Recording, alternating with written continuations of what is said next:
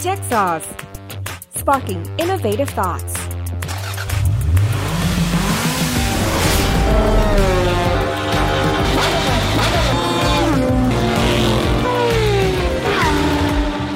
Tech Sauce in collaboration with Grand Prix International. Automotive News.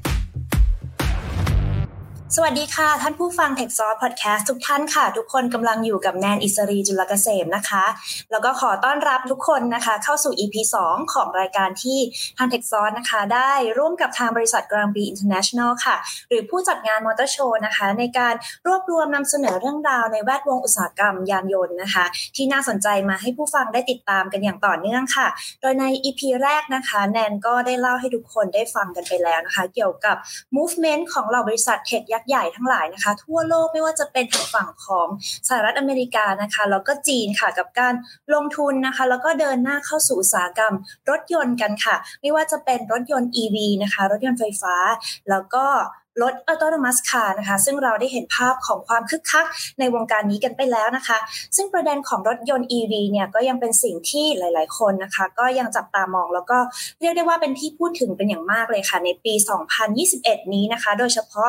ล่าสุดนะคะนันก็ได้ไปงานมอเตอร์โชว์มาค่ะ แล้วก็ได้เห็นความตื่นตัวในเรื่องของรถยนต์ไฟฟ้าในบ้านเราเป็นอย่างมากค่ะ โดยจากค่ายรถต่าง ๆ นะคะ ที่เขาก็นำนวัตกรรมตัวเองมาจัดแสดง แล้วก็จำนวนคนที่สนนใจเข้ามาในบูธที่เรียกได้ว่าถ้าบูธไหนนำรถยนต์ที่เป็น EV ร้อยเปอร์เซ็นเนี่ยก็จะมีคนเข้ามาดูอย่างคึกคักเลยทีเดียวค่ะ รวมถึงสื่อมวลชนก็ให้ความสนใจเป็นอย่างมากเช่นกันค่ะแล้วก็โดยเฉพาะอย่างยิ่งล่าสุดนะคะมติที่ประชุมของประเทศไทยนะคะ ก็ได้ออกมาแล้วนะคะ ว่าตั้งเป้าให้ประเทศไทยเนี่ยเป็นฐานการผลิตรถไฟฟ้าให้ได้ภายในปี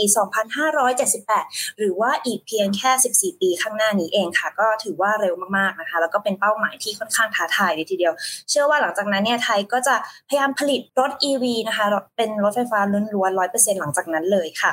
ซึ่งวันนี้นะคะ ประเด็นที่เราจะมาพูดคุยกันนะคะแนนก็ ได้เกียรตินะคะ รับเชิญผู้ที่เรียกได้ว่าคร่ำวอร์ดอยู่ในวงการรถยนต์นะคะ แล้วก็เป็นช่องดังเลยทีเดียวค่ะใน YouTube ค่ะ มาเพื่อพูดคุยกันนะคะ ถึงทุกเรื่องที่ทุกคนควรรู้เกี่ยวกับรถยนต์ EV ค่ะ รวมถึงสิ่งที่หลาย ๆ คนนะคะ อาจจะยังเข้าใจผิดอยู่เกี่ยวกับรถยนต์ไฟฟ้า และก็เทรนด์ที่กำลังเกิดขึ้นในปัจจุบันค่ะแนนขอเชิญ คุณกฤษดาธีรสุภลักษณ์นะคะ หรือพี่เวลแห่งช่องเวลดันการันตีมาร่วมพูดคุยกันเลยค่ะ สวัสดีค่ะ สวัสดีครับ สวัสดีครับ สวัสดีค่ะพี่เวล สวัสดีค่ะ ครับ สวัสดีครับ เป็นไงบ้างคะช่วงนี้ โอ้ชุยุ่งมากครับ เพิ่งไปเสร็จงานจากมอเตอร์โชว์มาครับพอดีว่าไปดูแล้วก็ทำเรียกนะ อธิบายเกี่ยวกับมอเตอร์โชว์ครั้งนี้ โดยเฉพาะค่ายรถยนต์ที่มาใหม่ โดยเฉพาะกลุ่มรถยนต์ไฟฟ้านะครับ โอ้โหบอกเลยว่าตื่นเต้นคนเยอะมาก คนเยอะมากนะคะ เพราะว่าโดยเฉพาะยิ่งยิ่งช่วงนี้เป็นหลังยกยุคโควิดด้วย ตอนแรกก็คิดว่าเออคนจะยังกล้าไปงานไหม แต่ก็ไปถึงก็คนเยอะนะถูกครับถูกครับ แล้วมันมีประเด็นใหม่เรื่องของเมกะเทรนอย่างรถยนต์ไฟฟ้าด้วยคนก็รู้สึกว่าอยากมาดูเฮ้ยตัวจริงเป็นยังไงอ่าเอ้ยทำออกมาแบบไหนคุณภาพเป็นยังไงคนก็เลยแบบว่าโหแบบมันล้นหลามแล้วเขาเขาจัดงานคือเอาพวกแบตเตอรี่แบตเตอรี่อะไรมาให้ดูแล้วก็มาให้ลองอันนี้ผมคือว่าน่าสนใจมากๆนะครับ ค่ะ โอเค งั้นเดี๋ยวก่อนก่อนที่จะไปเข้าเรื่องตอนนั้นก็อยากให้ทางพี่เวลค่ะ แนะนำตัวให้ทางผู้ฟังของเทคซอสฟังนิดนึงค่ะว่าพี่เวลเอ่อทำอะไรอยู่นะคะ แล้วก็ทำไมถึงมาสนใจทำช่องเกี่ยวกับรถยนต์นะคะอ๋อ ก็สวัสดีทุกคนอีกครั้งนะครับ ผมชื่อเวลนะครับ ชื่อจริงกิษดาธีรสุภลักษณ์นะครับ จริงๆ ผมเป็นวิศวกรนะครับ ก็จบมาปุ๊บก็มาทำงานด้านออกแบบชิ้นส่วนรถยนต์ ในน่าจะเป็นคนยุคแรกๆเนาะที่ไปทำงานด้านออกแบบนะครับ เมื่อก่อนบ้านเราจะเป็นแค่ฐานการผลิตรถยนต์นะครับ แล้วพอดีที่จบมาปุ๊บเนี่ยบ้านเรากำลังอยู่ในชุดเปลี่ยนผ่าน ก็คือเริ่มทำ R&D ในบ้านเราที่เป็นคนอ่าน่าจะเป็นอ่ายุคแรก ๆ ที่เขาบริษัทส่งไปนะครับ แล้วก็ให้กลับมาเปิดแผนกออกแบบดีไซน์ที่ประเทศไทยเป็นหลักนะครับ เพราะว่าเขาก็มองว่าตลาดรถยนต์ในเมืองไทยจะโตขึ้น ถ้าเราทำรถที่สอดคล้องกับไลฟ์สไตล์หรือ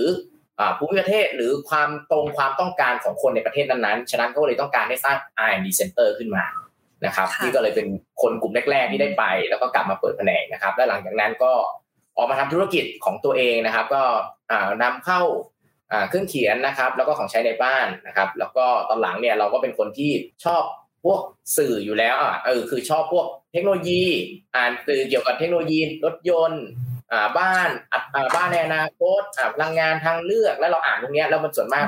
เราเสพสื่อพวกต่างประเทศเยอะแล้วเราอินเนี่ยพอเราอินรู้สึกว่า เอ้ยไอ้วันเนี้ยเรื่องของรถยนต์เนี่ย เอาแค่รถยนต์วันเนี้ยคนยังเข้าใจค่อนข้างน้อยนะครับ เพราะว่า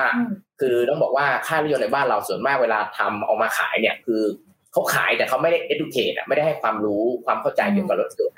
แล้วยิ่งถ้าพูดถึงรถยนต์ไฟฟ้า คือมันบียอนมันไปกว่านั้นอีกอะพี่ก็เลยมองว่าคนจะขาดความรู้ความเข้าใจไปเยอะมาก และสิ่งที่น่ากลัวที่สุดก็คือว่าเวลาคนขาดความรู้ความเข้าใจเนี่ย คือคนจะกลัว กลัวเสร็จไม่เท่าไหร่อคติอีก ซึ่งอันเนี้ยพี่ว่าคือความกลัวแก้ได้ด้วยความรู้ครับ แต่อคติเนี่ยมันแก้ไม่หายครับความรู้ต่อให้ความรู้ มากแค่ไหนก็แก้ไม่ได้ ฉะนั้นพี่ก็เลยมองว่า เฮ้ย เราอยากจะเป็นช่องทางหนึ่งเนี่ยที่ให้ความรู้เกี่ยวกับรถยนต์โดยเฉพาะรถยนต์ไฟฟ้าเนาะในยุคเปลี่ยนผ่านวันนี้นะครับ ค่ะอืมค่ะงั้นก็พี่คร่าวโอเคค่ะ เป็นช่องเวลดันการันตีนะคะ เดี๋ยวย้ำอีกครั้งหนึ่งเผื่อว่ามีใครอยากจะไปติดตามพี่เวลกันได้นะคะ ก็มาพูดถึงเรื่องของรถยนต์ไฟฟ้ากันบ้างดีกว่านะคะ ก็พี่เวลโดยส่วนตัวที่อยู่ใน อุตสาหกรรมรถยนต์อยู่แล้วเนี่ยก็มองเห็นการตื่นตัวที่มันเปลี่ยนแปลงไปขนาดไหนคะในเมืองไทยในเรื่องของรถยนต์ไฟฟ้าในปัจจุบันนะคะต้องบอกว่าจริง ๆ เรื่องของรถยนต์ไฟฟ้าเนี่ยมันเพิ่งจะมาบูมช่วงสามถึงห้าปีที่ผ่านมานะครับ คนที่ทำให้เกิดอ่าอิมแพกอันนี้ได้อย่างล้นหลามมากที่สุดก็คืออีลอนมัสนะเราก็คงเรียกไม่ได้อย่างเทสลาอีลอนมัสเนี่ยเขาเป็นคนที่ออกมาในวันที่ไม่มีใครเชื่อว่าเฮ้ยรถยนต์ไฟฟ้ามันจะมา จริง ๆ รถยนต์ไฟฟ้าย้อนกลับไปในหนึ่งเก้าผมเจ็ดสิบแปดหรือเจ็ดสิบเก้าประมาณนั้นนะมีรถยนต์ไฟฟ้าแล้วนะเออ แต่ว่าแล้ว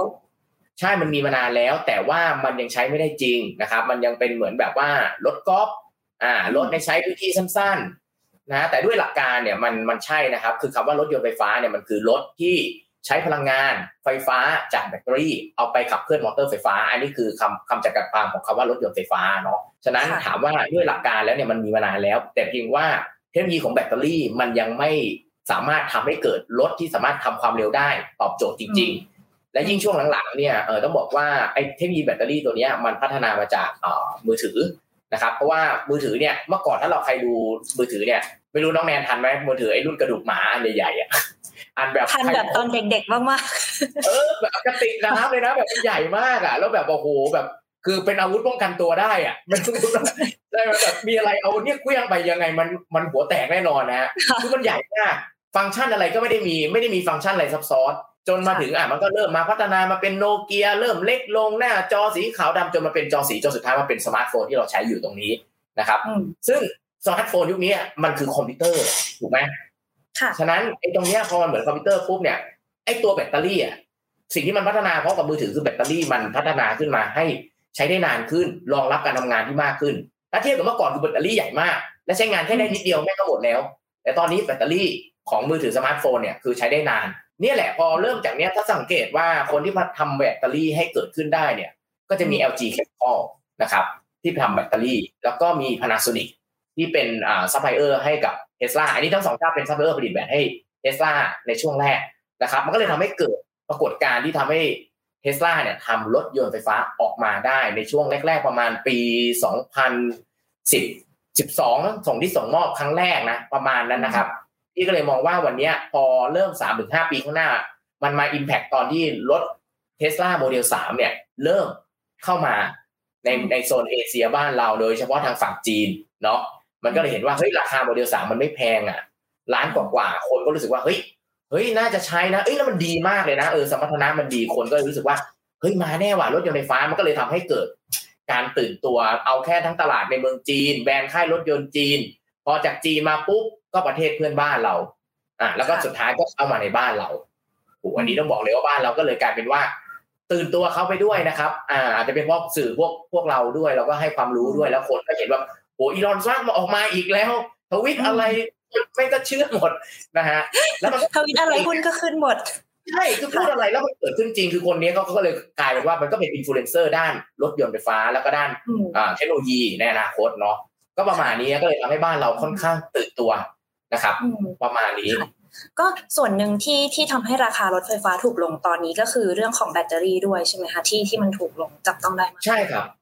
ใช่ครับ ค่ะ ก็ พี่ขอย้อนไปนิดหนึ่งว่าจริงๆเทคโนโลยีแบตเตอรี่เนี่ย น้องแนนใช่ไหมว่า ถ้าเราเข้าไปดูกราฟย้อนหลังนะสิบปีย้อนหลังเนี่ย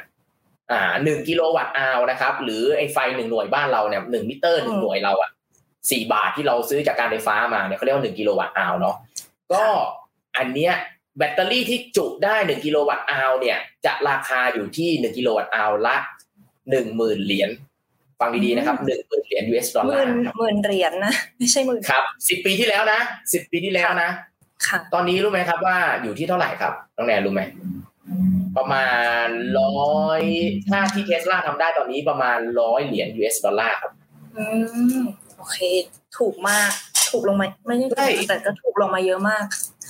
ใช่สิบเปอร์เซ็นต่อปีนะครับ ต้นทุนแบตเตอรี่ลดลงเนี่ย ประมาณสิบเปอร์เซ็น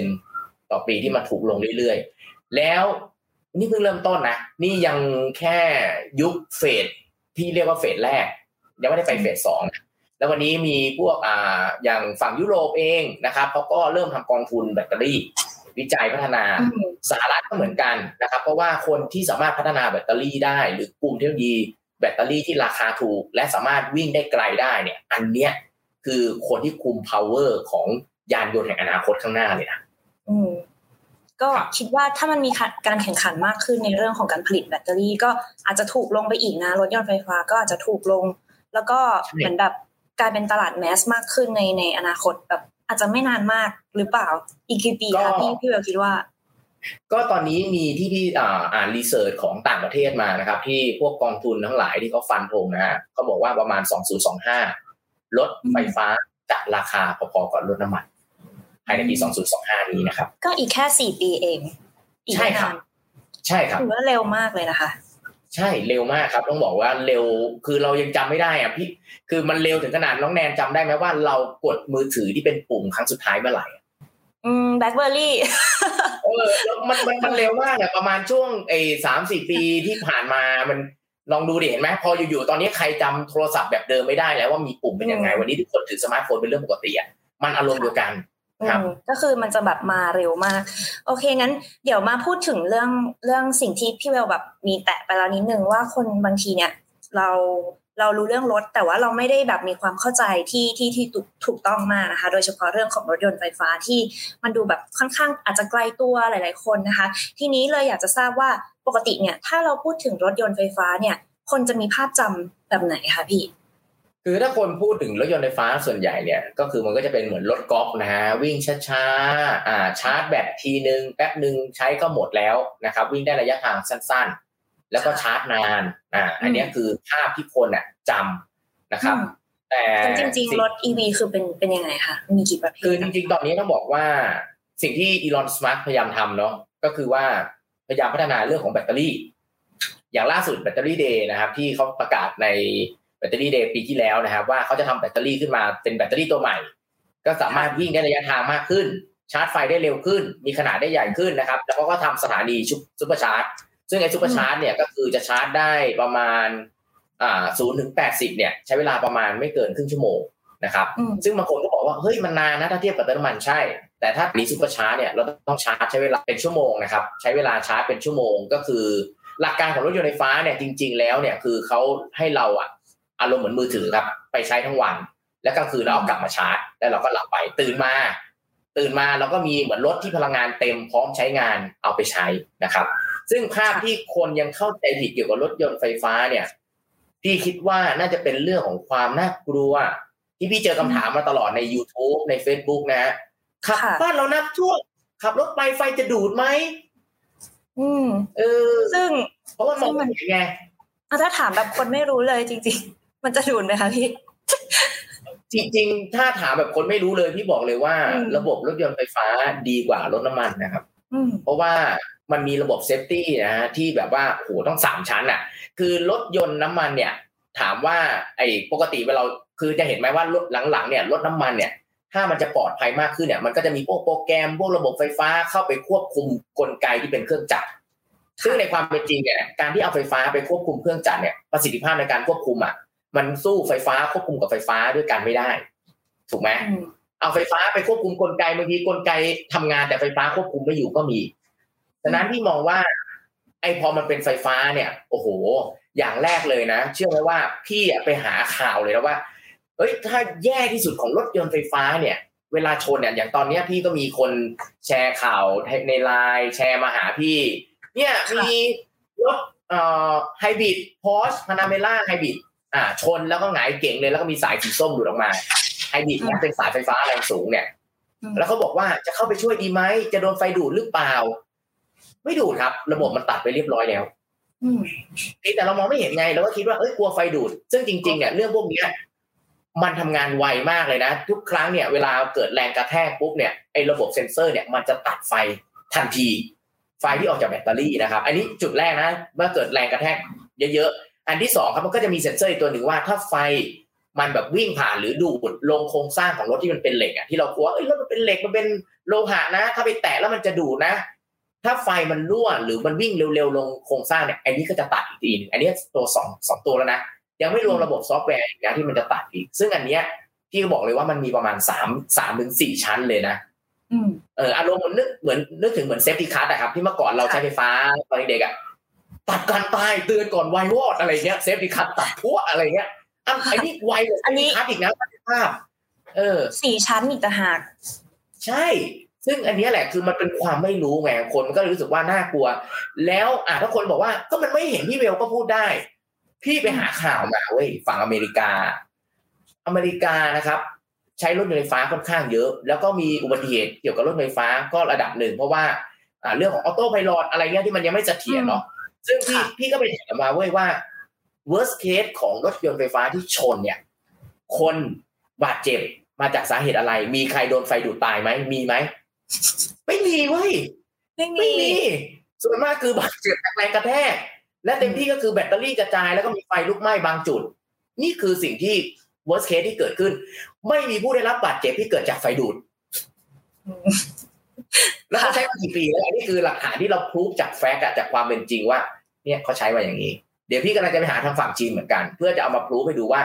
เฮ้ยระบบว่ามีอะมันไม่ได้อันตรายกว่าที่เราคิดนะครับ และอย่างบางคนบอกว่า เอ้ย ขับรถแล้วลุยน้ำมันจะลุยน้ำได้ไหมเออ บ้านเราน้ำท่วมเยอะ พี่ตอบได้เลยว่า ลุยน้ำได้เท่ารถน้ำมันนะครับ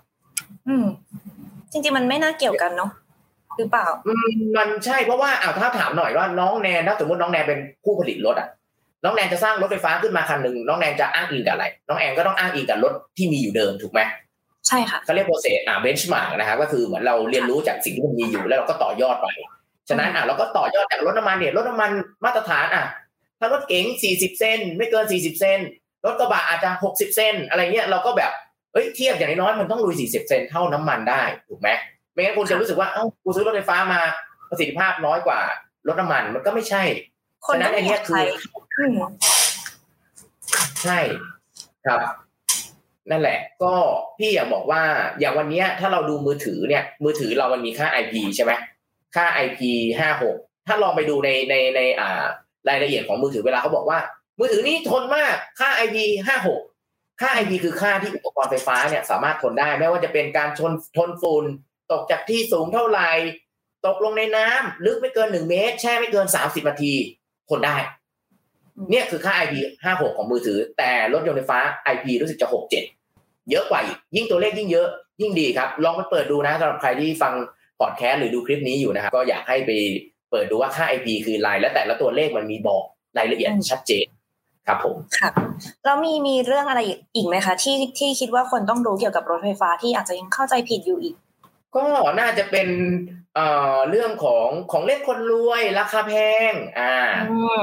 มันไม่ใช่ของเล่นได้จริงหรอกพี่บอกว่าใช่เทคโนโลยีมันก็เหมือนมือถือเราซื้อ iPhone ยุคแรกๆอะมือถือใหม่เทคโนโลยีใหม่มันก็จะแพงอยู่แล้วอะอืมเหมือนเครื่องหิ้วอะเทสลามาก็เหมือนอารมณ์เครื่องหิ้วอะเพราะว่าคนที่เอามาขายในตอนนี้เป็น grey market นะฮะก็คือเอาเข้ามาแบบไม่ได้มี official dealer ของเทสลาเนาะเขาก็เอาเข้ามาเอง มันก็จะแพงหน่อยนะครับ แล้วก็อ่ารถเมื่อกี้ลุยน้ำได้ ล้างรถได้นะครับ ไฟไม่ดูดนะครับ แล้วก็เรื่องของการดูแลรักษาอืมเขาบอกว่าแพงแบตเตอรี่เปลี่ยนทีอ้วกเลยนะ อ่า คนก็จะบอกโอ้แบตเตอรี่เปลี่ยนเยอะแยะเนี่ย แล้วเวลาเสียชิ้นส่วนจะแพงนะ ดูรถแม่งก็ราคาแพง แต่พี่อยากบอกเลยนะ พี่มีเอ่อคนในกลุ่มนะที่ใช้เทสลาอยู่ฝั่งอเมริกานะเป็นผู้หญิง เป็นผู้หญิงอย่างเราเราเนี่ยเอาถามหน่อยสไตล์ผู้หญิง ใช้รถอย่างน้องแนนทำอะไรบ้างครับ ใช้รถนะฮะแนนเอาจริง ๆ แนนอะเป็นคนใช้รถแบบว่า ไม่ไม่ได้ทำอะไรมากแค่ขับมาทำงาน แล้วก็กลับบ้านอยู่แค่นี้ค่ะ ไม่ได้ออกแบบต่างจังหวัดอะไรมากมายด้วยค่ะ ถามหน่อยน้องแนน น้องแนนได้ล่าสุดได้เปิดฝากระโปรงรถครั้งล่าสุดเมื่อไหร่ครับเอาจริง ๆ ไม่เปิดเองเลยเพราะว่าแบบเข้าเข้าเข้าเข้าสู่ตลอด ใช่ไหมค่ะคืออันเนี้ยคือผู้หญิงส่วนใหญ่ไม่ได้เปิดฝากระถ้าโปรไม่งรพัถงกลางไม่พังกลางถนนก็ไม่เปิดแน่นอนก็ถูกก็ถูกค่ะถูกต้อง ใช่จริง ๆ ใช้รถอะมันต้องแบบดึงไอ้ก้านน้ำมันแล้วมาเช็คบนกระดาษทิชชู่ขาวแล้วก็ดูว่าน้ำมันมันดำยางน้ำมันมันแห้งหรือเปล่าน้ำมันเครื่อง แล้วเราก็เออเฮ้ยต้องเปลี่ยนก่อนระยะหรือเปล่าไม่มีใครดูครับ ขับรถผู้หญิงขับรถน้ำมันหมดก็เยอะนะฮะแบบไฟกระพริบก็ยังขับไปต่อก็ยังมี ซึ่งอันเนี้ยพี่อยากจะบอกว่าอันเนี้ยคือรถน้ำมัน แต่พี่คนเนี้ยเขาใช้รถไฟฟ้านะเขาบอกโอ้ดีมาก คือไม่จุกจิกเลยไม่ต้องมาทำอะไรเรื่องพวกนี้เพราะว่าชิ้นส่วนรถยนต์ไฟฟ้ามันน้อยมาก อืมครับ ชิ้นส่วนรถไฟฟ้ามันน้อยจริง ๆ แล้วแบตเตอรี่เวลาเปลี่ยนครับเขาไม่ได้เปลี่ยนยกแผงครับเขาเปลี่ยนเป็นเซลล์เป็นโมดูลได้เดี๋ยวนี้เทคโนโลยีแบตเตอรี่อะคือคนบอกว่าเฮ้ยแพงเวลาเปลี่ยนเปลี่ยนเป็นโมดูลอย่างตอนเนี้ยพี่ไปเช็คของ MG มาโมดูลหนึ่งเนี่ย น่าจะตกประมาณเกือบประมาณ น่าจะมาสามหมื่นประมาณนะ ประมาณนะโมดูลหนึ่งมันจะมีทั้งหมดกี่พี่จำไม่ได้ว่ากี่โมดูลจำไม่ได้นะ แต่ว่ามันจะเป็น module module ก็คือมันจะมีเป็น pack pack pack pack ก็คือเอาแบตเตอรี่อะเป็นถ่านๆเนี่ยมารวมกันเป็นแพ็คมีกี่แพ็คก็ว่ากันไป เดี๋ยวนี้เดี๋ยวเรื่องรายละเอียดอะเอาเป็นว่าพี่ไม่ลงตัวเลขกันพี่เอาเป็นว่ามันมีโมดูลสามารถต้องเป็นโมดูลได้ฉะนั้นมันไม่ต้องเปลี่ยนทั้งหมด คนก็คิดว่าโอ้ต้องเปลี่ยนยกแผงทั้งหมดเลยไม่ใช่ เปลี่ยนได้ซ่อมได้แยกเซลล์ได้ แล้วพี่เชื่อว่า ในอนาคตเรื่องของเทคโนโลยีซ่อมแบตเตอรี่ยืดอายุแบตเตอรี่เนี่ยมันจะมีนอกนอกเหนือจากเปลี่ยนแล้วมันมีวิธีซ่อมนะครับ ซึ่งอันนี้แหละคนส่วนใหญ่ก็จะคิดว่ามันแพง เอ้ยต้องเปลี่ยนยกชุด จริง ๆ เปลี่ยนน้อยมาก ค่าซ่อมบำรุงก็ถูกมากอืมไม่ต้องไปถ่ายน้ำมันเครื่องทุกเดือนอะอืมหมื่นโลน้องแนนน้องแนนต้องไปถ่ายที อันนี้ไม่ต้อง ค่ะ แล้วอันนี้คือสิ่องยากที่ทราบเรื่องดีเลยอายุของแบตเตอรี่ตอนนี้ค่ะ พี่มันจริง ๆ แล้วพูดถึงเรื่องอายุแบตเตอรี่มันอยู่ได้นานขนาดไหนคะ ตอนนี้นะครับส่วนมากค่ายรถยนต์เนี่ยทำออกมาเนี่ย อายุแบตเตอรี่จะอยู่ประมาณ8ปีถึงสิบปีนะครับอืมจริงๆเขาจะถ้าถ้านับอายุแบตเตอรี่ก็จะนับเป็น cycle time ก็คือจำนวนการชาร์จเนาะซึ่งก็พี่คิดว่าถ้าเราใช้แบตเตอรี่ในสภาวะในเงื่อนไขถ้าเรามีความรู้ความเข้าใจเนี่ยแบตเตอรี่แบตเตอรี่น่าจะอยู่ได้ถึงแปดถึงสิบปีเลย แต่ถ้าเราไม่ได้แบบไปใช้แบบจนเหลือศูนย์นะครับ หรือแบบโอ้โหชาร์จแบบเต็มและค้างเอาไว้ แล้วก็จอดทิ้งไว้เพราะจริงๆแบตเตอรี่เขาบอกว่าควรจะชาร์จไว้อยู่ที่ประมาณยี่สิบถึงแปดสิบ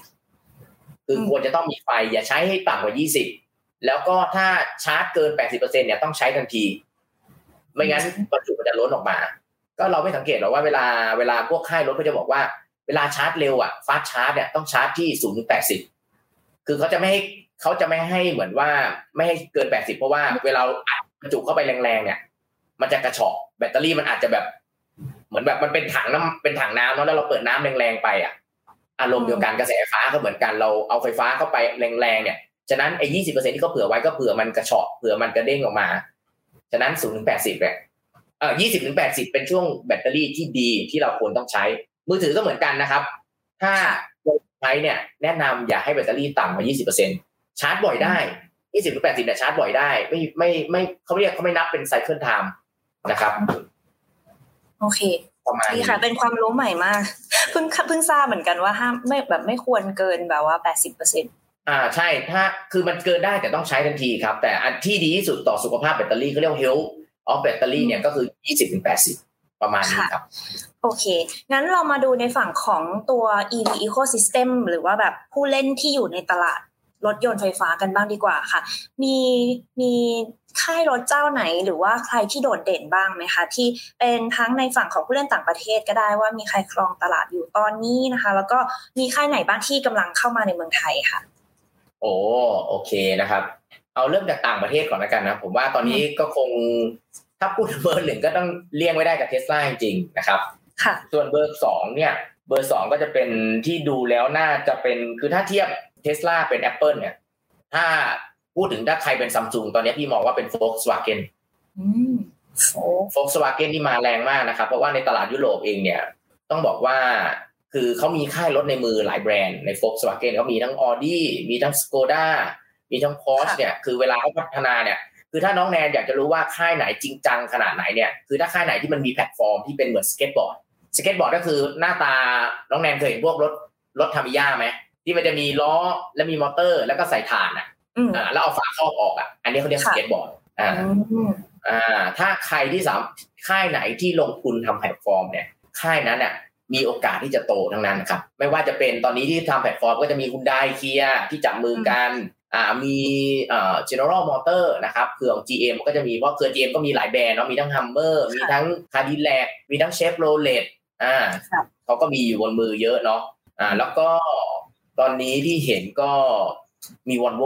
ที่ก็น่าจะมาแรงยังไม่นับค่ายจีนนะยังไม่นับค่ายจีนที่เกิดขึ้นเป็นดอกดอกเห็ดเลยนะครับ ซึ่งตอนนี้ก็เยอะค่ายมากถือว่าเยอะมากมากถ้าค่ายจีนที่ดูแล้วมาดาวรุ่งเลยนะ ก็จะมีคนก็จะได้ยินเรื่องของตัวเอ่อ neo นะครับอ่า neo ค่ะเซียวเพิงหรือ x p e n นะอ่าแล้วก็มีอ่า Li Auto นะครับ ที่เป็น top three นะครับ แล้วก็ อู่หลิงนะฮะหรือเราเรียกวู่หลิงนะครับที่เป็นของ GM กับ SAIC Motor ทำเป็นรถขนาดเล็ก ซึ่งจริงๆต้องบอกว่าในกลุ่มรถยนต์ไฟฟ้าเนี่ยมันแบ่งออกเป็น 2 กลุ่มใหญ่ๆ ก็คือกลุ่มที่เป็น High Performance ไปเลย ก็คือเน้นระยะทางเยอะๆ แรงๆนะฮะคันใหญ่ๆกับอีกอันหนึ่งก็คือเป็นแนว Eco Car City Car คันเล็กๆ ราคาถูก ระยะทางไม่ต้องไกลมากนะครับให้คนเข้าถึงง่ายๆฉะนั้นไอ้วู่หลิงเนี่ยขายดีมากที่จีนนะขายดีเป็นเบอร์หนึ่งนะครับแซงเทสลาโมเดลสามอีกอืมอืมคนยังไม่นิยมกลุ่มนี้เนาะ ทีนี้กลับมาเมืองไทยนะครับ เมืองไทยค่ะเองเนี่ย จริง ๆ เมืองไทยก็ต้องบอกว่ารถยนต์ไฟฟ้าที่เข้ามาเล่นในบ้านเราเนี่ย ส่วนใหญ่จะเป็นค่ายจีนค่ายอืมค่ายอะไรนะคะ ค่ายของจีนนะฮะค่ายของทางค่ายฝั่งประเทศจีนจีนอืมอ่านะครับ ก็มีแต่คนแซวพี่บอกว่าเฮ้ยพี่เบลตกลงทำงานโรงงานวิทย์วะญี่ปุ่นหรือเปล่าวะเห็นเชียร์จีนจังเลย พี่ก็บอกว่าเฮ้ย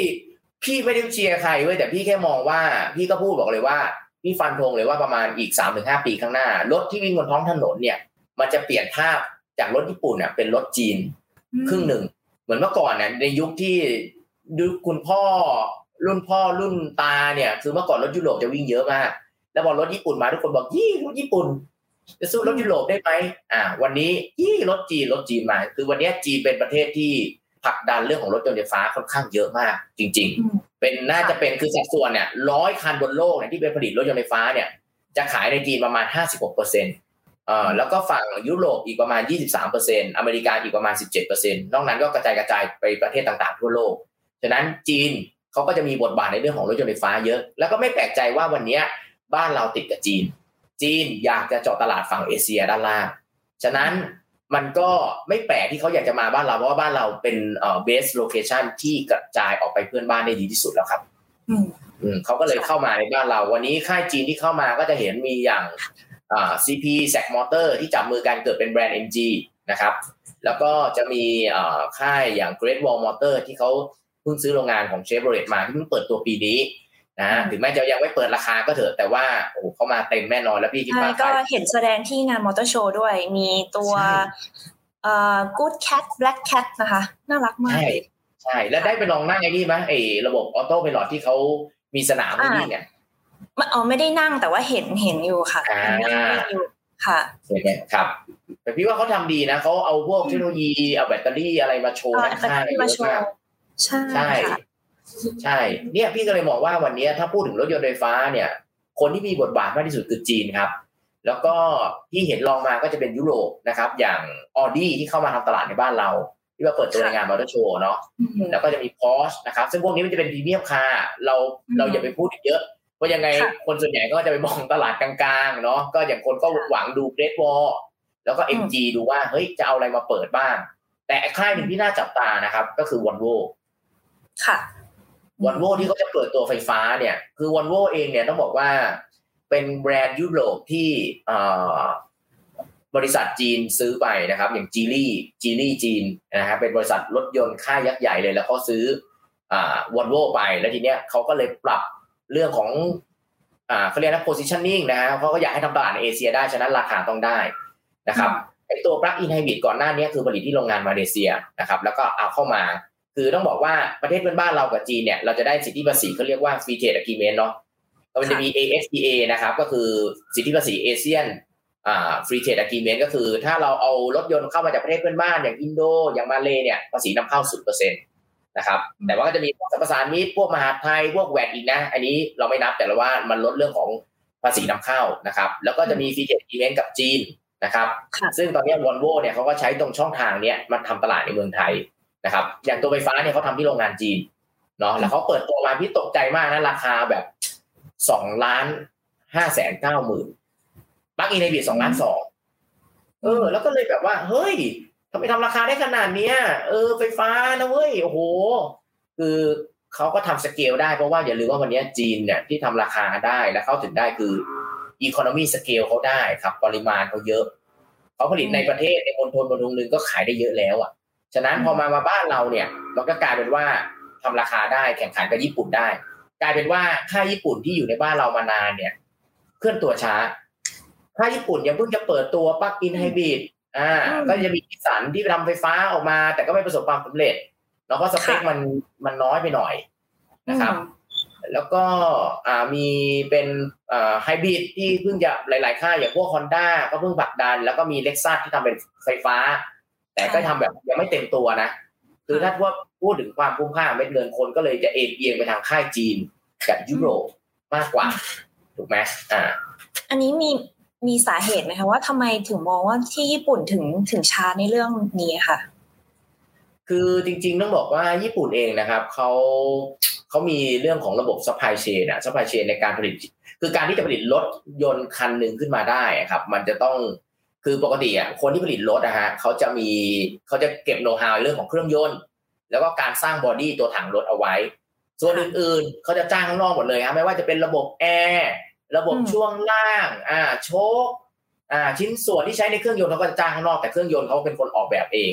นะครับอ่าพวกที่จับประตูไฟหน้า พวกเนี้ยเขาจ้างซัพพลายเออร์แล้วอยู่ๆวันหนึ่งเนี่ย ถ้าต้องกระโดดมาเป็นไฟฟ้าเต็มตัวเนี่ย ญี่ปุ่นเขาก็มองว่าซัพพลายเออร์จะหายไปเยอะมาก แล้วพอเวลาเขาดีลเขาดีลกันเป็นเป็นคือเวลาเขาทำเขาทำ forecast ล่วงหน้าหลายปีเพื่อจะต่อรองราคาเนาะฉะนั้นอยู่การที่วันนี้สิ่งที่ญี่ปุ่นเขาไม่ทันตั้งตัวก็คือว่ากระแสรถยนต์ไฟฟ้ามันมาแรงมันกระโดดมันก้าวกระโดดอะจนแบบว่าเปลี่ยนตัวไม่ทันคือญี่ปุ่นสไตล์เขาคือจะค่อยๆ fade ตัวออกมาบัวไม่ให้ช้ำน้ำไม่ให้ขุ่นนะค่อยๆดึบดึบดึบดึบออกมาอะให้บิดปักอินให้บิดแล้วก็ไปไฟฟ้านะก็คือค่อยๆเฟดตัวออกมา แต่วันนี้คือการเปลี่ยนผันของของโลกเราอะมันมันมันคือเขาเรียกว่า disruption แล้วก็คือมันมันแทนที่เลยเร็วมากใช่ เออ ฉะนั้นญี่ปุ่นมันทำไม่ทัน ฉะนั้นก็กลายเป็นว่า ญี่ปุ่นก็เลยช้ากว่าชาวบ้านวันนี้เหมือนอย่างจีนที่เขาตั้งเป้าว่า เอ้ย วันนี้นโยบายของประเทศเนี่ยเขาจะลดการนำเข้าพลังงาน เพราะว่าจีนเองมีจุดอ่อนเรื่องของพลังงาน เรื่องของน้ำมัน อ่า ฉะนั้นเนี่ย เวลาเกิดสงครามหรือเกิดอ่าการกีดกันทางการค้าระหว่างกษารัฐเนี่ย โดนก็คือจะโดนโดนบล็อกด้วยเรื่องของน้ำมัน เพราะว่าส่วนมากตะวันออกกลางเนี่ยก็จะไปเอนเอียงทางฝั่งอเมริกาอยู่แล้วฉะนั้นพอเวลามีปัญหาการเออามึงก็บล็อกน้ำมันกูตลอดแล้วประเทศจีนกำลังเติบโตอะพอนำเข้าน้ำมันพอน้ำมันมันไม่มีมาอุตสาหกรรมมันก็ชะงักฉะนั้นจีนก็บอกว่าต้องลดการนำเข้าน้ำมัน ฉะนั้นแผนในการพัฒนาประเทศของเขาคือ ต้องทำรถยนต์ไฟฟ้า เพราะว่าแร่ลิเทียมเนี่ยเหมืองที่จีนมีเยอะมากค่ะเขาก็เลยเนี่ยผลักดันเรื่องของรถไฟฟ้าฉะนั้นจีนจึงไม่แปลกที่จะเกิดก่อนรัฐบาลเขาเอาจริง นะครับประมาณนี้ก็เลยเหตุผลที่แบรนด์จีนจะเยอะในเรื่องของรถไฟฟ้าเยอะที่สุดค่ะตอนนี้เราก็ก็เห็นแล้วเนาะว่ามันมีแบรนด์เยอะมากเลยที่เป็นรถยนต์ไฟฟ้า แล้วก็เริ่มเข้ามาในในเมืองไทยแล้วด้วยนะคะแต่ทีเนี้ยในเรื่องของเอ่อเรทของ adoption เนาะในการในการที่คนทั่วไปเนี่ยจะมาใช้รถยนต์ไฟฟ้าค่ะ บางทีหลาย ๆ คนก็อาจจะมีความแบบกลังแบบกังวลอยู่เรื่องของสถานีชาร์จไฟนะคะ ว่าเออตอนนี้เนี่ยมันมีครอบคลุมเพียงพอไหมขนาดไหนอะคะแล้วว่าคนอาจจะกังวลว่าเออมันจะแบบมันจะลำบากไหมในการที่จะชาร์จไฟอะไรเงี้ยค่ะจริง ๆ ต้องบอกว่าอย่างที่บอกตอนแรกนะครับ ว่ารถยนต์ไฟฟ้าเนี่ย มันเป็นรถที่เราออกเขาออกแบบมาว่าให้วิ่งทั้งวันนะครับ ซึ่งซึ่งพี่บอกว่าที่จะเหมาะที่จะแนะนำว่ามันเหมาะสำหรับคนที่ใช้รถในเมือง วิ่งรูทีน ก็คือเล่นวิ่งวิ่งเส้นทางประจำเนาะ เออก็คือรถวันหนึ่งวิ่งออกไปใช้แล้วก็กลับมาช้าตอนคืนเช้ามาก็ออกไปใช้ใหม่อะไรเงี้ยก็ชาร์จตอนคืนเอาแต่ว่าถ้าจำเป็นที่บางครั้งเราต้องไปต่างจังหวัดหรือไปที่ที่มันไม่มีจุดชาร์จเนี่ย วันนี้เรื่องของจุดชาร์จที่มองว่ามันมีค่อนข้างเริ่มเยอะแล้วนะครับ จุดชาร์จที่อยู่ระหว่างทางต้องเป็น fast charge นะครับ เพราะว่าไม่งั้นมันช้าเออเพราะอย่างไอ้จุดชาร์จที่บ้านเนี่ยมันเป็น AC ชาร์จมันก็จะใช้เวลาชาร์จค่อนข้างนานก็คือ overnight อะก็คือกลางคืนเนาะ แต่พอถ้าเป็นอ่าแวะปั๊มเนี่ยอย่างน้อยเราขับรถสักสามชั่วโมง แวะจอดกินกาแฟกินข้าวครึ่งชั่วโมงชาร์จเสร็จพอดีนะครับ ซึ่งวันนี้จุดชาร์จที่พี่เข้ามาดูนะคนความน่าสนใจคือปีนี้สามการไฟฟ้ากระโดดเข้ามาเล่นตลาดนี้แล้วซึ่งมีสามการไฟฟ้านะครับเขาเรียกมนุษย์มนุษย์สามสีนะครับ การไฟฟ้านครหลวง การไฟฟ้าส่วนภูมิภาค แล้วก็การไฟฟ้าฝ่ายผลิตครับ ค่ะ ซึ่งวันเนี้ย สิ่งที่เขาทำนะครับคือเขาไปจับมือกับปั๊มปั๊มน้ำมัน ซึ่งปั๊มน้ำมันเองอะถ้าถามว่ายุคปัจจุบันเนี้ยสิ่งที่ทำกำไรให้กับปั๊มน้ำมันเนี่ยไม่ใช่ธุรกิจน้ำมันแล้วแต่เป็นธุรกิจ non-oil ก็คือธุรกิจที่ไม่ใช่น้ำมัน แต่พวกร้านค้าสังเกตอย่างปั๊มน้ำมันหลังๆ จะเน้นเป็น life station เนาะก็คือเป็นสถานีที่คนเข้าไปกินข้าวซื้อกระโปรงซื้อกาแฟแวะฉี่แวะเข้าห้องน้ำก็เนี่ยมันก็เลยแวะได้ตรงนั้นแหละ ฉะนั้นค่ะวันนี้เขาก็บอกว่าเฮ้ยมันต้องปรับตัวแหละ ก็เลยเกิดการจับมือระหว่างการไฟฟ้ากับ ปั๊มน้ำมันนะครับอย่างอาของการไฟฟ้าฝ่ายผลิตเองเนี่ยเขาก็จะมีแบรนด์ชื่อ Alexa นะครับค่ะอ่าเป็นจุดฟาสต์ชาร์จนะซึ่งเขาจะเน้นไปโคกับปั๊ม PT PT ก็พวกปั๊มน้ำมันตามต่างจังหวัดอ่าค่ะซึ่งตอนเนี้ยเขาทำมาแล้วฟาสต์ชาร์จมีทั้งหมด 5 จุดนะครับ แล้วก็มีกำลังปีเนี้ยเขาจะเพิ่มขึ้นอีก 30 จุดอืมภายในสิ้นปีนี้นะครับ แล้วก็ตอนนี้มีอ่าของ EA EA อ่า Energy Everywhere เนาะค่ะ ก็มีเขาทำมาแล้วประมาณ 70 จุดนะครับ แต่ก็บางจุดก็ยังไม่ได้เปิดใช้ แต่เขาก็ทำรอไว้แล้วประมาณ 70 จุด ซึ่ง EA จะส่วนใหญ่อยู่ในเมืองนะครับ ค่ะ แล้วก็มีการไฟฟ้านครหลวงเนี่ยอีกประมาณ 5 จุด แล้วก็มีของปตทนะครับ ที่ใครดูนะตอนนี้ก็ประกาศหุ้นปตท OR นะครับค่ะเอ้ยเนี่ยจะทำจุดชาร์จเพิ่มนะฮะซึ่งปตทก็โคกับตู้ชาร์จเดลต้านะครับ ก็ตอนเนี้ยเขามีแล้วลองแล้วสถานีประมาณ 5 จุด แล้วก็จะเพิ่มอีก 40 จุดภายในปีนี้ อ่าที่เป็นฟาสชาร์จนะครับ อ่า แล้วก็ยังไม่รวมผู้เล่นอย่างอ่อเอ่อตอนนี้มีอ่าใช่ของการไฟฟ้าส่วนภูมิภาคไปกับปั๊มบางจากอีกนะครับ ซึ่งตอนนี้มีทั้งหมดเดี๋ยวนะมีในในการไฟฟ้าส่วนภูมิภาคคือตัวการไฟฟ้าเองมีทั้งหมด10จุด แล้วก็อ่ามีอยู่ข้างนอกเนี่ย ตอนนี้มี6จุดที่เป็นอยู่ที่ปั๊มน้ำมันบางจากนะครับ อ่าแล้วก็เพิ่มอีก 20 จุดภายในปีนี้ แล้วก็สุดท้ายครับ อย่างค่ายรถยนต์ไฟฟ้า MG นะครับค่ะเขาก็ทำจุดชาร์จที่อ่าศูนย์ของเขาเลยตอนเนี้ยมีทั้งหมด 70 จุดชาร์จแล้ว ทุกศูนย์นะครับ ซึ่งอันเนี้ยเขาก็ก็รอให้ขายไฟอย่างเป็นทางการ แต่ตอนนี้ก็คือวันหยุดกับวันตอนกลางคืน วันธรรมดาตอนกลางคืนเนี่ยเข้าไปชาร์จได้เป็นช่วงออฟพีคนะครับ ก็คือช่วงที่คนใช้ไฟน้อยๆเนี่ยสามารถเข้าไปชาร์จได้นะครับอืม ก็เรียกได้ว่าตอนนี้ก็กำลังเพิ่มขึ้นเรื่อยๆเนาะเรื่องสถานีใช่ชาร์จใช่เพราะอย่างล่าสุดไม่ต้องเนี่ยห่วงรุ่นน้องรุ่นน้องอะไปภูเก็ตมาอืมไปภูเก็ตนะขับรถไฟฟ้าไปภูเก็ตอืมคือทุกร้อยร้อยห้าสิบโลเนี่ยมีจุดชาร์จแล้วนะฮะเขาแวะไปเนี่ยค่ะเขาแวะตามการไฟฟ้าส่วนภูมิภาคที่บางจากเลยแวะเพชรบุรี แวะชะอำแวะชุมพร เนี่ยเลาะไปเลยจนถึงอ่าเขาเรียกว่าถึงปลายทางภูเก็ต ซึ่งตรงเนี้ยถามว่าดูได้จากไหนตอนนี้มันมีแอป คือความตลกคือทุกค่ายแม่งทำแอปของตัวเองนะครับ แล้วต้องมีห้าแอปในมือถือปัญหามากตรงอันนี้นี้เป็นนะ point- เป็น pain point อย่างหนึ่งนะคะ ใครฟังอยู่ใช่อาจจะลองทำแพลตฟอร์มที่รวมรวมรวมสถานีชาร์จใช่ใช่ใช่ใช่ทุกทุกค่ายก็พยายามทำแอปของตัวเองนะ ซึ่งจริง ๆ เนี่ยค่ะตอนนี้ที่คนนิยมใช้นะก็คือจะมีอ่ามีปลั๊กแชร์นะครับ ที่เป็นโอเพนซอร์สคือสามารถไปปักแล้วก็เพิ่มจุดเองได้อืมอ่าอืมอันนี้คือเป็นที่ UTC ที่เขาทำ คือนอกจากค่ะจะมีจุดชาร์จแล้วบางทีไปแล้วแม่งเสือกเสียก็มีแบบโดนหักหลังไงเออไปปุ๊บเอ้าเนี่ยเสียคือคือต้องนึกถึงภาพนะนึกภาพว่าเขาไปตั้งตู้ต่างจังหวัด แล้วตู้เนี้ยนั้นนะจะมีคนมาใช้สักคันสองคันอืมก็แต่จะมาต่างจังหวัด ซึ่งผมก็ไม่รู้ว่ามันคือตู้อะไร นอกจากคนใช้รถยนต์ไฟฟ้า แล้วบางทีไปบอกคนดูแลคนดูแลแม่งก็ไม่รู้ว่าเป็นตู้อะไรใช้งานยังไงพอมันเสียปุ๊บ โอ้โหลำบากเลยครับ ซึ่งอันเนี้ยคือแต่ละตอนนี้ก็คือเขาก็อาศัยว่าอย่างกลุ่ม MG เขาก็จะมีเพื่อนในกลุ่มเนี่ยที่แบบว่าคอยให้ข้อมูลอัปเดตผมเพิ่งไปนี่นั่น ถ้าใครอยากจะไปไหนเขาก็บอกกันแล้วเขาก็จะบอกอ๋อตู้ชาร์จตรงนี้บอกคุณไปมาใช้ได้นะครับ อันเนี้ยก็เป็นอีกช่องทางหนึ่งที่ช่วยระแวงและระแวงระวังหลังให้ แล้วก็ดูว่าเฮ้ยมันใช้ได้จริงหรือเปล่าเป็นช่องทางการสื่อสารหนึ่งครับผม โอเคค่ะ ตอนนี้เวลาก็เหลือน้อยลงแล้วนะคะ พี่เวลเดี๋ยวคุยกันมันมากเลยนะฮะคุยมันมากคือจริง ๆ เดี๋ยวอาจจะต้องมีพาร์ทสองหรือเปล่านะคะหลังจากนี้ โอเคอ่างั้นนันขอไปต่ออีกนิดนึงแล้วกันนะคะ เรื่องของได้นอกจากเนื่องนอกจากเรื่องของแบบพลังงานไฟฟ้าแล้วเนี่ย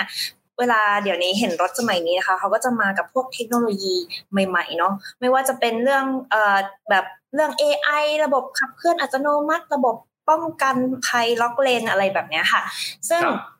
เออมันก็จะเห็นพวกในรถจีนอะไรเงี้ยอย่างอย่างครับอย่าง Great Wall Motor นั้นก็ไปลองเล่นมาดูด้วยนะคะ ก็ครับคิดว่าจะอย่างนี้ในอนาคตเนี่ยก็มีหลายคนบอกว่าเราเนี่ยไม่ถ้าจะไม่ต้องขับรถแหละจริง ๆ เป็นแบบว่ารถมันจะขับเคลื่อนด้วยตัวเองจอดเองอะไรเอง พี่คิดว่าเราจะได้เห็นสิ่งนั้นจริง ๆ เมื่อไหร่คะความเป็นไปได้อ๋อ จริงๆอะเทคโนโลยีเซลล์ดริวิ่งนะฮะจริงๆมันก็เริ่มมีแล้วนะครับ ก็ต้องบอกว่าเออเราน่าจะเห็นได้จริงไหมผมคิดว่า ตอนนี้มันก็มีแล้ว แต่ว่าอืมเซลล์ดริวิ่งจริงๆมันมันอ่าเราเรียกว่าอัตโนมัติเนาะหรือ self-driving car เนี่ยมันมีห้าเลเวลเดี๋ยวนะอืมมันมีทั้งหมดหกเลเวลศูนย์ถึงห้าศูนย์หนึ่งสองสามสี่ห้าศูนย์คือไม่มีอะไรเลยค่ะที่เราใช้อยู่นะครับ อย่างพวกรถน้ำมันที่มันมีพวก cruise control adaptive cruise control ตัว lock lane แล้วเข้ามาช่วยบ้างนะก็คือเลเวลหนึ่งครับอ่าอย่างรถทั่วไปก็คือเป็นระดับเหมือนพวกผู้ช่วย แต่ยังไม่ได้ control รถแบบร้อยเปอร์เซ็นซึ่งตอนเนี้ยอย่างเทสลาที่ทำออกมาเนี่ยก็อยู่ประมาณเลเวลสองถึงสองบวกไปสามสองเนี่ยก็คือว่าสามารถประคองบังคับพวงมาลัยให้อยู่ในเลนได้ จริงๆ หลักการของเซลล์ไดวิ่งเนี่ยมันก็คล้ายๆกับอ่าในรถน้ำมันก็มีก็คือว่า มันจะมีอันที่เรียกว่า adaptive cruise control เนาะคือเวลาเราขับรถไกลๆอะอ่าเราก็อยากจะปล่อยรถให้มันวิ่งความเร็วโดยที่เราแบบ ไม่ต้องมาคอยเหยียบไม่ต้องเหยียบอ่า ให้รักษาความเร็วไว้ แต่ว่าบางทีมันมีรถแทรกเข้ามาเนี่ยไอตัว adaptive cruise control เนี่ยมันก็จะช่วยอ่าดีเทครถคันหน้า แล้วก็จะลดความเร็วชะลอลง เพื่อให้รักษาระยะเอาไว้นะครับ ตามที่เราตั้งเอาไว้ แล้วพอรถคันนี้ออกไปรถมันก็จะเร่งแซงขึ้นมาตามที่ความเร็วที่เราตั้งเอาไว้อะซึ่งค่ะอันเนี้ยคือมันมีอยู่แล้ว แล้วก็กอีกอันหนึ่งก็คือ lane tracking เนาะก็คือการรักษาให้เราอยู่ในเลนนะครับ ซึ่งอันเนี้ยคือพอเอาเนี้ยมาคุมกันเนี่ยมามาควบคุมกันเนี่ย มันกลายเป็นว่ามันคือการช่วยขับรถ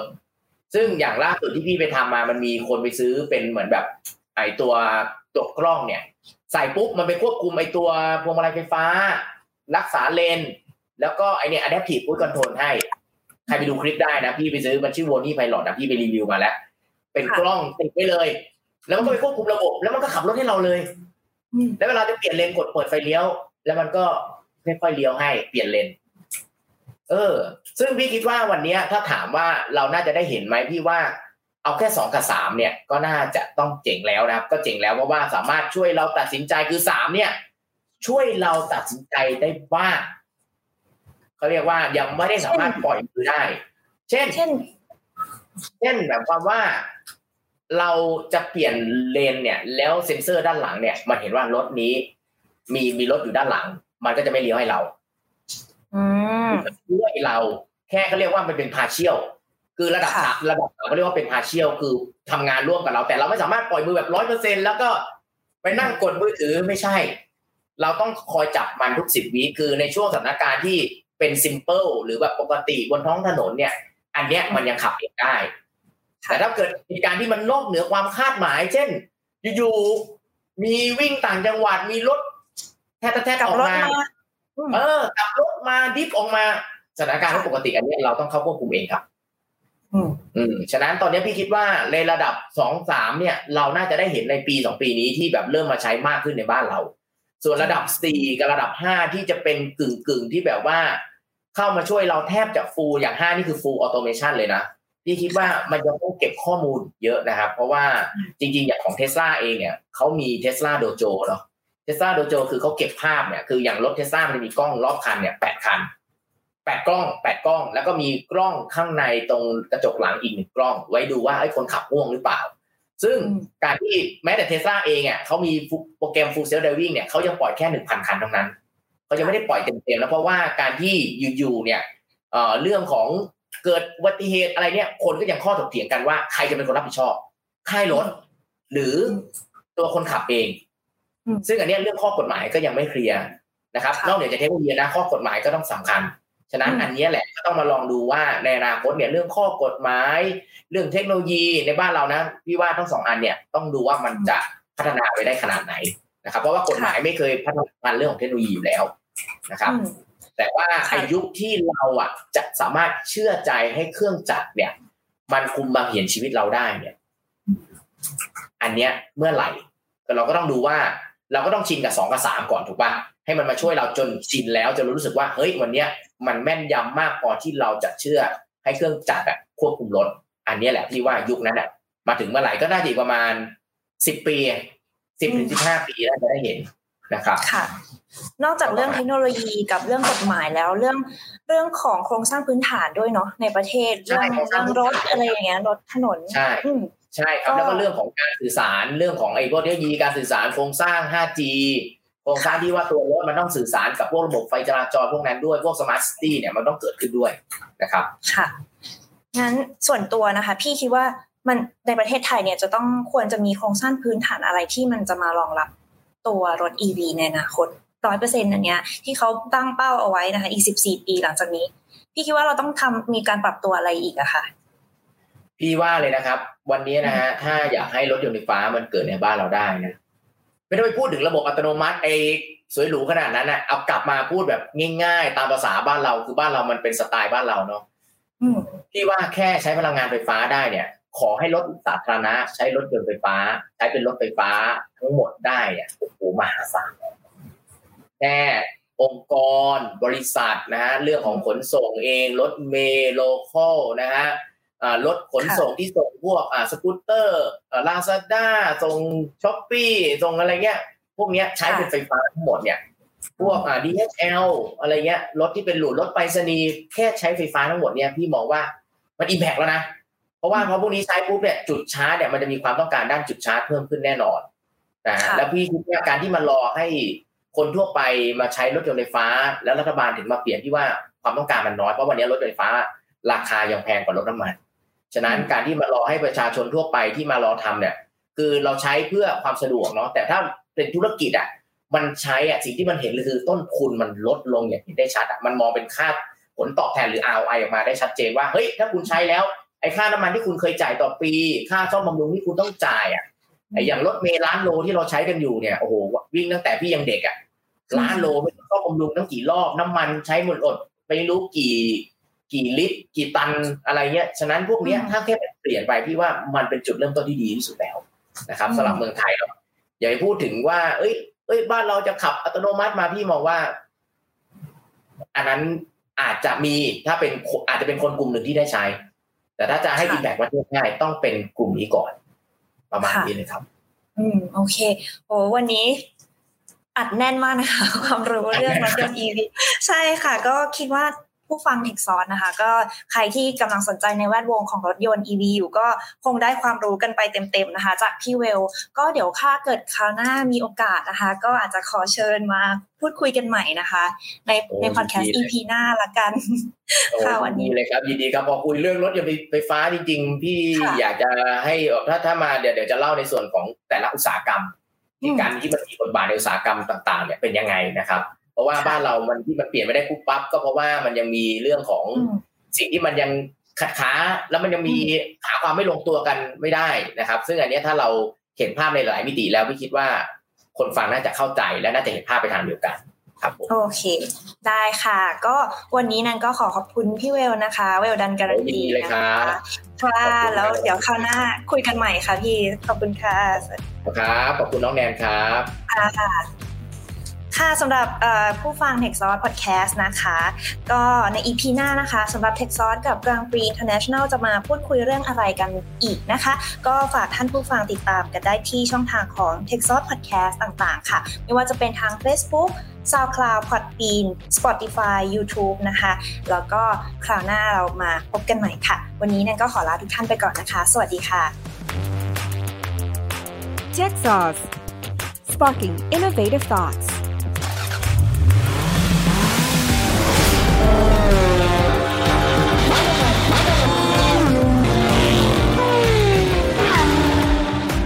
Sauce in collaboration with Grand Prix International. Automotive News